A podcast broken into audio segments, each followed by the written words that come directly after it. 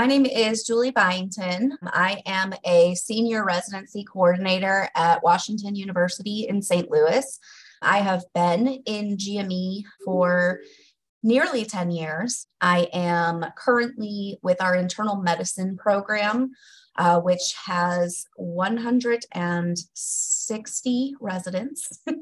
and prior to that, I was with our oncology fellowship program uh, with 24 fellows. When you were a new administrator, what would you have wanted some an, an experienced administrator to have told you? I think when first starting, the best advice I could have received was really that everything is going to be okay.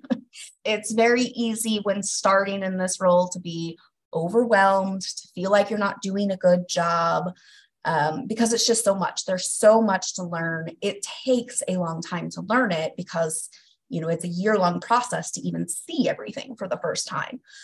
So just knowing, you know, early on that it's going to be okay to make mistakes it's it's a total you know natural part of the job and that everything will work out there are lots of people around to help and um, using that team everything always pans out how it needs to speaking of overwhelming what advice do you have to for new administrators about the acgme guidelines yeah um, my top advice is to read them read them again and again and again. um, whenever I start training somebody new, the very first thing I do is have them either print or bookmark the requirements out and just make a habit of, of setting some time to read them. I personally, when I started, I had it all printed out in a binder. Um, and as things would come up, I would put tabs on, you know, important topics in there because it, it's it's it's basically your guidebook to to knowing the job is that everything in, that you do for the job comes down to that document and following it so the more you can um, absorb from it the better are you familiar with any kind of resources and i think in general uh, whether it's acgme or other types of uh, responsibilities resources out there that uh, administrators can rely on yeah, I mean, certainly the ACGME website is a treasure trove of um, excellent resources. Um, they've got, you know, not only the program requirements and the milestones and all of the actual accreditation stuff, but they also have a lot of supplemental documents um, on their resources page or on each specialty page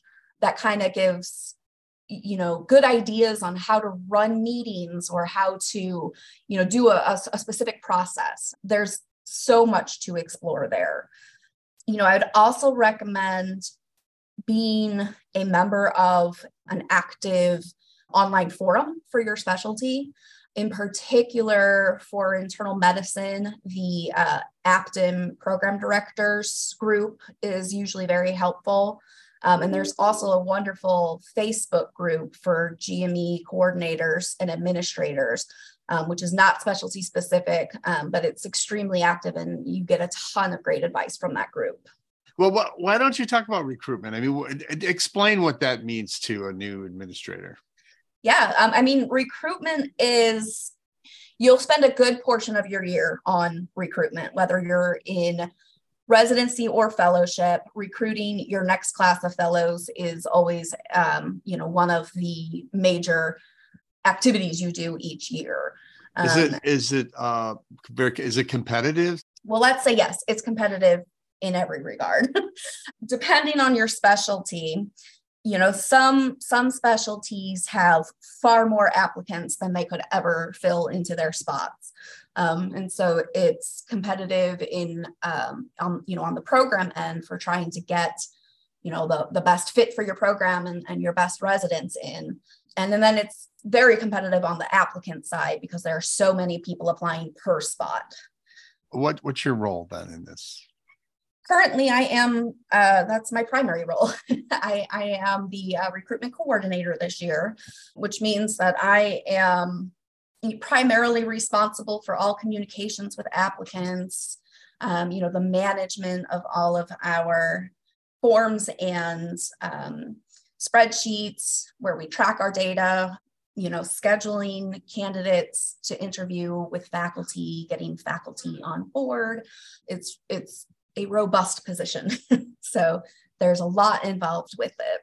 So do you have any any kind of any stories of success that you've had, any kind of tricks or tips that you use to survive this which sounds like a stressful period? Well, first of all, it really helps to go into recruitment with an extremely positive attitude. It can be very fun. And I, you know, I, I, really enjoy the aspect of getting to know the applicants, getting to review their applications and and see who who the person is uh, that we're looking to to bring in here. Um, you know, for for me, the the best part of recruitment has been that it is ever evolving. Each year we go through this, you know, long, you know, draining but exciting process of meeting hundreds of people and, you know, trying to assess how we'll fit in our program. And then in the end, we uh, sit down each year and we we get to check that process and see what worked what didn't and and it constantly changes and how can we make it better um, and doing that that process improvement has always been i think the you know one of the most exciting parts of the, the role of recruitment so can you as quickly as possible describe the your calendar the year typically you know the, the academic year begins in july with welcoming your new uh, residents. The first, you know, month or so is spent orienting them and getting them familiar with the services and their tasks that they'll have to do. Once you get into fall, you immediately start gearing up for recruitment. So we're going to start setting up all of our documents and processes, our invitations, and, and that sort of stuff. And then when the applications open, you really live and breathe recruitment for several months. Um, you know, for, for fellowships, it's a little bit of a shorter period. For residencies, it's it's usually about three months um, of interviewing applicants and preparing your rank list. Though the winter months are a little bit more of a downtime. Uh, at our institution, we tend to do um, some social programming during that time. And then at the end of December, you uh, have your semi annual reviews that you would do with your residents and your faculty. In the spring, we um, have match day, which is in March for residencies. And that's when we find out who our new residents are going to be. And that uh, begins the start of our onboarding season, where um, we are starting to collect all the new information for our new residents, and you know get get them in the system and and prep to come in, um, which is it can be a pretty daunting task. And then in the spring, you know, we're usually preparing for graduation for our residents. Um, we have a, a, research symposium that our, our residents put on. And and then um, uh, once again you know the acgme processes of of evaluation and milestones. And then you round out that year by finishing up the onboarding and bringing in the new residents for the next year and starting the process over tell me about this evaluation process that happens twice a year for ACGME. And do you use a, a, computer program for that internally and then you input it into the ACGME system? Or tell me a, bit, little bit about it. Residents are required to be evaluated on their milestone performance twice per year um, from the ACGME. And the milestones are a, a set of criteria for each specialty that the ACGME has set um, as, as how residents should be assessed for a large program like ours, we have several faculty that participate in the milestone reviews. Um, each of our residents is given a faculty advisor, and that advisor is responsible for around 20 residents in our program. And between October and early December, each one of those residents will have a sit down meeting with the faculty advisor to go over how they're performing on their milestones as well as other you know important assessment tools like how how their um, how far along they are at, at getting their procedure uh, minimums completed, um, how their you know scholarly activity is stacking up, and then just in general a wellness check and and what what the resident needs for us.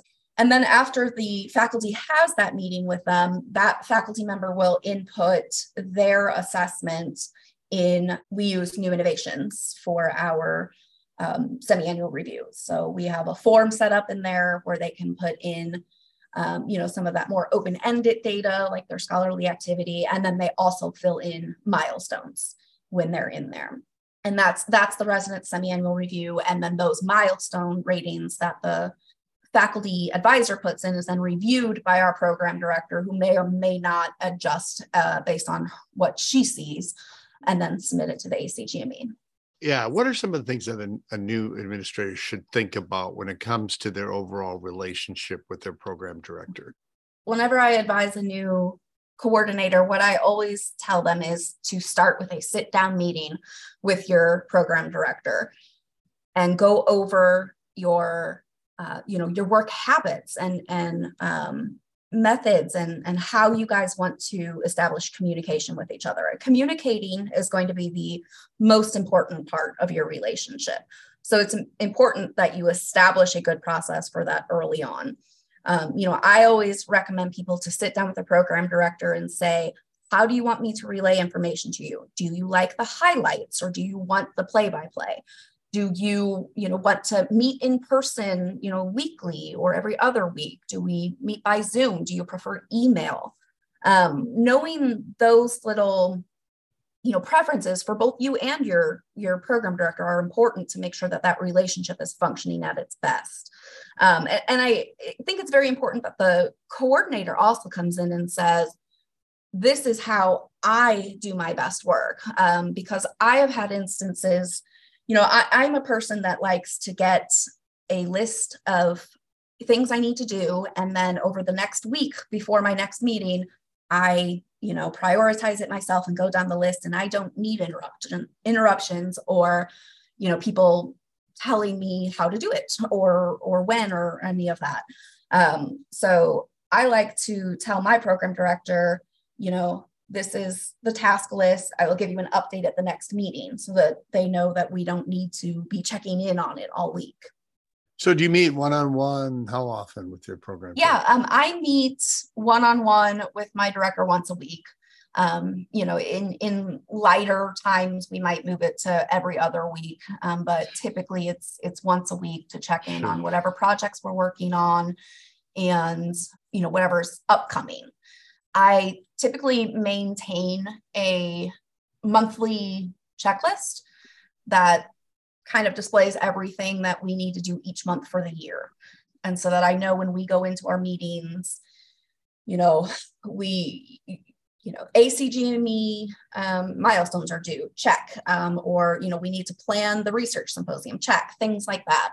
Um, and having that checklist always helps me to keep on top of the more routine things that can sometimes fall to the background when you have bigger, more pressing things come up like if there's an issue with one of the residents or if you know there are a lot of complaints from the residents about a particular service it's really easy to get caught up in trying to fix that problem and then kind of lose track of your you know routine stuff that you have to be doing every day. So i find having a checklist for that is incredibly helpful. And especially i like to review it with the program director so we're on the same page.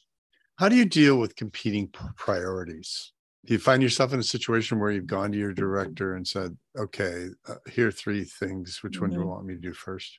Again, it, it, it all comes down to communication. When you have competing priorities, you have to be clear with each person on what your capacity to handle those problems are or is and you know when you expect that you'll be able to get to it. I, I think that giving your colleagues a fair estimation of when I can do it is the most important bit. And, and also letting them know what your competing activities are so that they you know might have a better understanding of why something else is priority it's actually an issue I'm dealing with frequently right now because I, I have a split role. Um, I'm a residency coordinator for internal medicine, but I also spend um, half my time as the administrative support for our Office of Education. And so, you know, there's typically a, a lot of times where those both roles will have heavy you know projects going on at the same time. And so balancing that you know can, it can be delicate. It can be it can be a bit of a challenge sometimes. So you know my method has just been to always be very clear with both of my supervisors about what i have going on for the other person and where i feel like my priority needs to be. Um, and then we can have a conversation you know if they say i understand that but i really feel like this needs to be you know a higher priority then then we can kind of go back and forth and kind of figure out a method for that. I, I think it's also important if you have more than one supervisor that they work together to to make sure you know that everybody's kind of got um, a good idea of where things are and and what should be the top priority. Work life balance. Mm-hmm. um, what's your recommendation? I mean what to there's some some things that people can do to protect their the balance in their life and things like that. I think one of the best ways to balance when you have competing roles is is really through calendar management when i have two you know separate but equally important projects or roles that i need to be working on i like to block my days and I'll say, Monday is my meeting day. Tuesday, I work on project A. Wednesday is my open day. Thursday's project B, you know, and Friday will, you know, again be an open day for, for whatever comes up. I think it's very important to set designated times to focus on specific tasks. Um, I like to just do time blocks where I don't have meetings and I can just ensure I have working time which really helps me to um, you know carve out time to work on things when competing activities are feel so pressing. I still know i have a calendar appointment that'll come up and say nope it's time to do this. And it helps me to kind of slow down and change gears what can be done to kind of readjust now in this hybrid world to carve out time yeah i think i think working hybrid um, has had pluses and minuses. We're we're lucky to have a schedule where we we pretty much get to decide for ourselves the amount of you know time we come in versus time working from home you know uh, the only expectation in our office is that you know if there is some you know big thing going on that we're in charge of that we should be present in the office for it so for example right now I'm only required to come in on an actual interview day, and the rest of the time I can work from home. However, I think to manage working from home, it requires you to, you know, really pay attention to your surroundings and what is going to work best for your general workflow. You know, initially working from home was fantastic for me. I got a ton done because there was less you know chit chat around the office um, and and fewer distractions with people being around all day but that quickly started to you know kind of change on me where you know i started to get distracted by you know dishes or laundry or you know the pets or and and it became difficult to focus at work so i think that you have to pay attention to the environment and and decide where you're going to get your best work done and and try to choose you know whichever is going to be you know most uh, productive for you. Why do you like your job and what's your favorite part of it?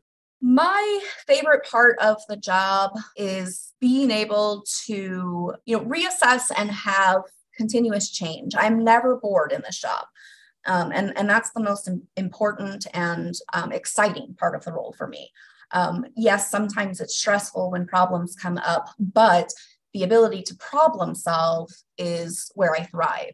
And so for me, taking more of a uh, you know ideas generator or um, you know process improvement role has been the most rewarding part of the role. It's also been really enlightening to see how the education of medicine works. You know, I didn't know very much about it before coming into this role, the, the experiences that the residents go through and, and how stressful it can be for them. And so it, it's also been nice in this role to be able to assist them through that because residency and fellowship is a very difficult time for for many residents. Um, you know they they're they're doctors but they aren't you know ready to be let out into the world yet. And and for them i think you know mentally that is difficult in itself because they you know maybe feel a bit um, you know in, in an in-between place um, where they you know wish they could have more freedom than they they do. They're still very much um, you know being told what to do left and right. And that's you know that's kind of hard on them. And, and i think that's a nice a place where the the coordinator can come in and sort of support them through that you know both emotionally and you know lo- logistically through your work you know. The, the main role of the coordinator is to support the program and a large portion of that is making smooth processes for the program so that the resident never has to deal with it. But also getting to know the residents and and relate to them and give them just no just um, an ear someone they can speak with and let their feelings out and and kind of you know release. It, it's nice that the the coordinator can kind of be in both roles um, both that you know comfort person that the resident goes to you know as well as somebody that's working with the leadership to make improvements. Do you have any stories where you guided a resident through a difficult period? Uh, yeah, when I was with the oncology program, uh, we had a res or a, a fellow that came to us from Oregon to the Midwest, and and it was a pretty difficult change for him. Um, he had never, you know, lived in the Midwest before, and it was a very different way of life for him. And with this resident in particular, he just made a habit of coming by my office to chat. He was a very friendly guy. And it ended up kind of turning into almost a standing meeting where, you know, once a week he would come in and, you know, just kind of either share his difficulties with adjusting or, you know, where he found difficulties in the program. And then over time, it just kind of, they, they became less, you know, about what is difficult and they became more of chit chat sessions as he began to settle in. And so i think you know it was rewarding to me to be able to just be that support. I didn't always have very much advice to give him. You know as somebody that has always lived here and, and, and never anywhere else i you know trying to walk somebody through an adjustment like that wasn't my forte but what was important to him was that i just listened you know he he got to come in and say what was up and he always felt better after and then it, it just kept up for the next um, you know two and a half years of fellowship he just continued to pop into my office here and there and he always shared with me so i always felt like i had a pulse on where he was and and how we could help him if he needed it I'm looking at this syllabus thing here, and it says WebADS. What are WebADS? Yeah. So uh, WebADS is the ACGME's online reporting system. Um, it stands for the Web Accreditation Data Service. Don't quote me on that. uh, we just call it WebADS. Um, it, it's where you submit all of your formal reporting to the ACGME. So every six months, the milestones will be due. It's submitted through that online portal. You also your your residents will receive a annual survey that will be sent to them and tracked through WebADS. Um, and then also the program each year is responsible for an annual program evaluation. And that's a, you know, a lengthy part of the reporting that is done in WebADS. And WebADS is also used to track you know residents in the program. So you list all of your residents you list all of your faculty you track their scholarly activity. Um, it, it's the primary data management portal for the acgme any, adv- any advice for the handling acronyms? Yes um, you know we we always joke about gme being just a big alphabet soup. There are an incredible amount of, of acronyms that you you end up having to know as you go through gme let's talk a little bit about uh, handling helping people with visas. Do you do that? I have previously. Visas are pretty difficult. I think to, to handle. Um, it, it, has always been one of my least favorite part of the the job um, is onboarding people, you know, especially on visas is difficult. Onboarding in general is difficult. It's a lot of data collection and it's it's a lot of, you know, working within, you know, institutional barriers to do onboarding. Um, and visas is one of the most difficult aspects of that. One last thing I'd like to end with the importance of professional development and what your recommendations are as far as, uh, you know, staying up on the profession and improving, you know, your practice.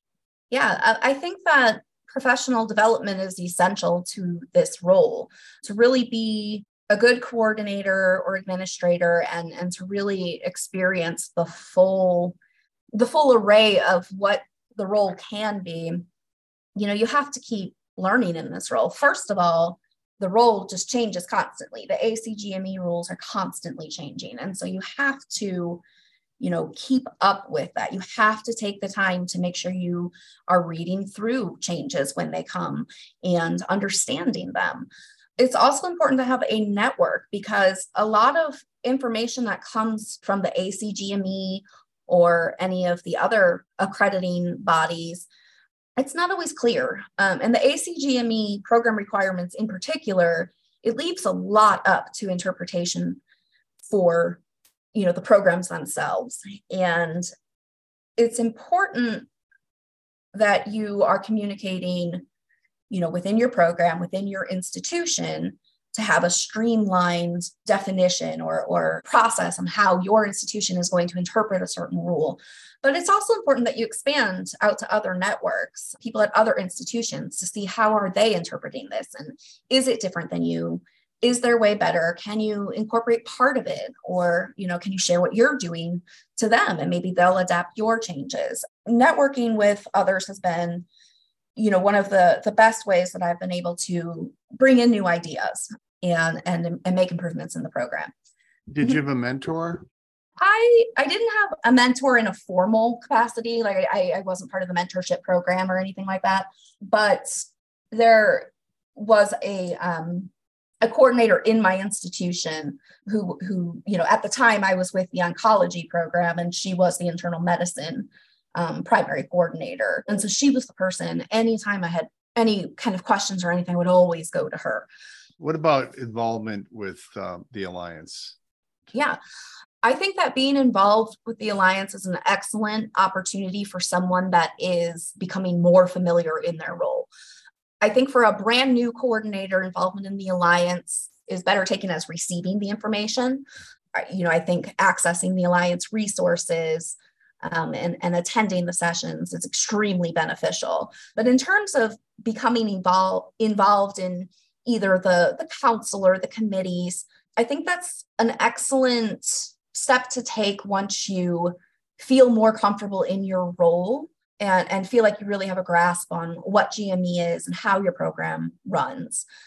Being part of the council is, you know, it's been fantastic for me to understand the profession as a whole, how other programs vary, and why certain processes are not working or are working. And it's been rewarding to be able to be part of the process to make those improvements. Thank you, Julie, very much. You're welcome. And I hope I gave you something. No, you were great. you were great. Thanks a lot. I'll talk to you later. All right. Thanks. Yep, bye. bye.